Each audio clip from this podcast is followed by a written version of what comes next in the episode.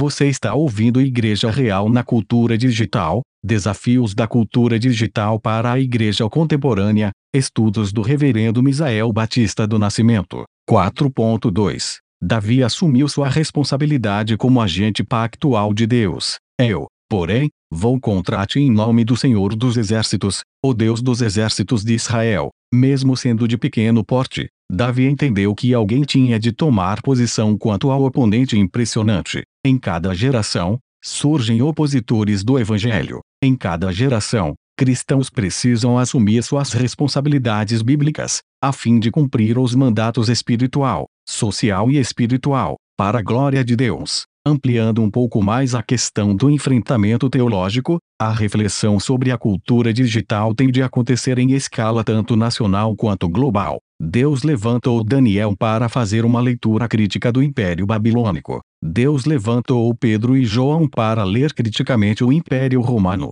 Nós temos de orar para que Deus levante servos fiéis e com projeção teológica, nacional e internacional, para responder questões relativas à cultura digital. Em nossa oração, vamos pedir a Deus por trabalhadores para esta seara, conforme Mateus 9, 38. Isso é especialmente necessário por causa do terceiro desafio,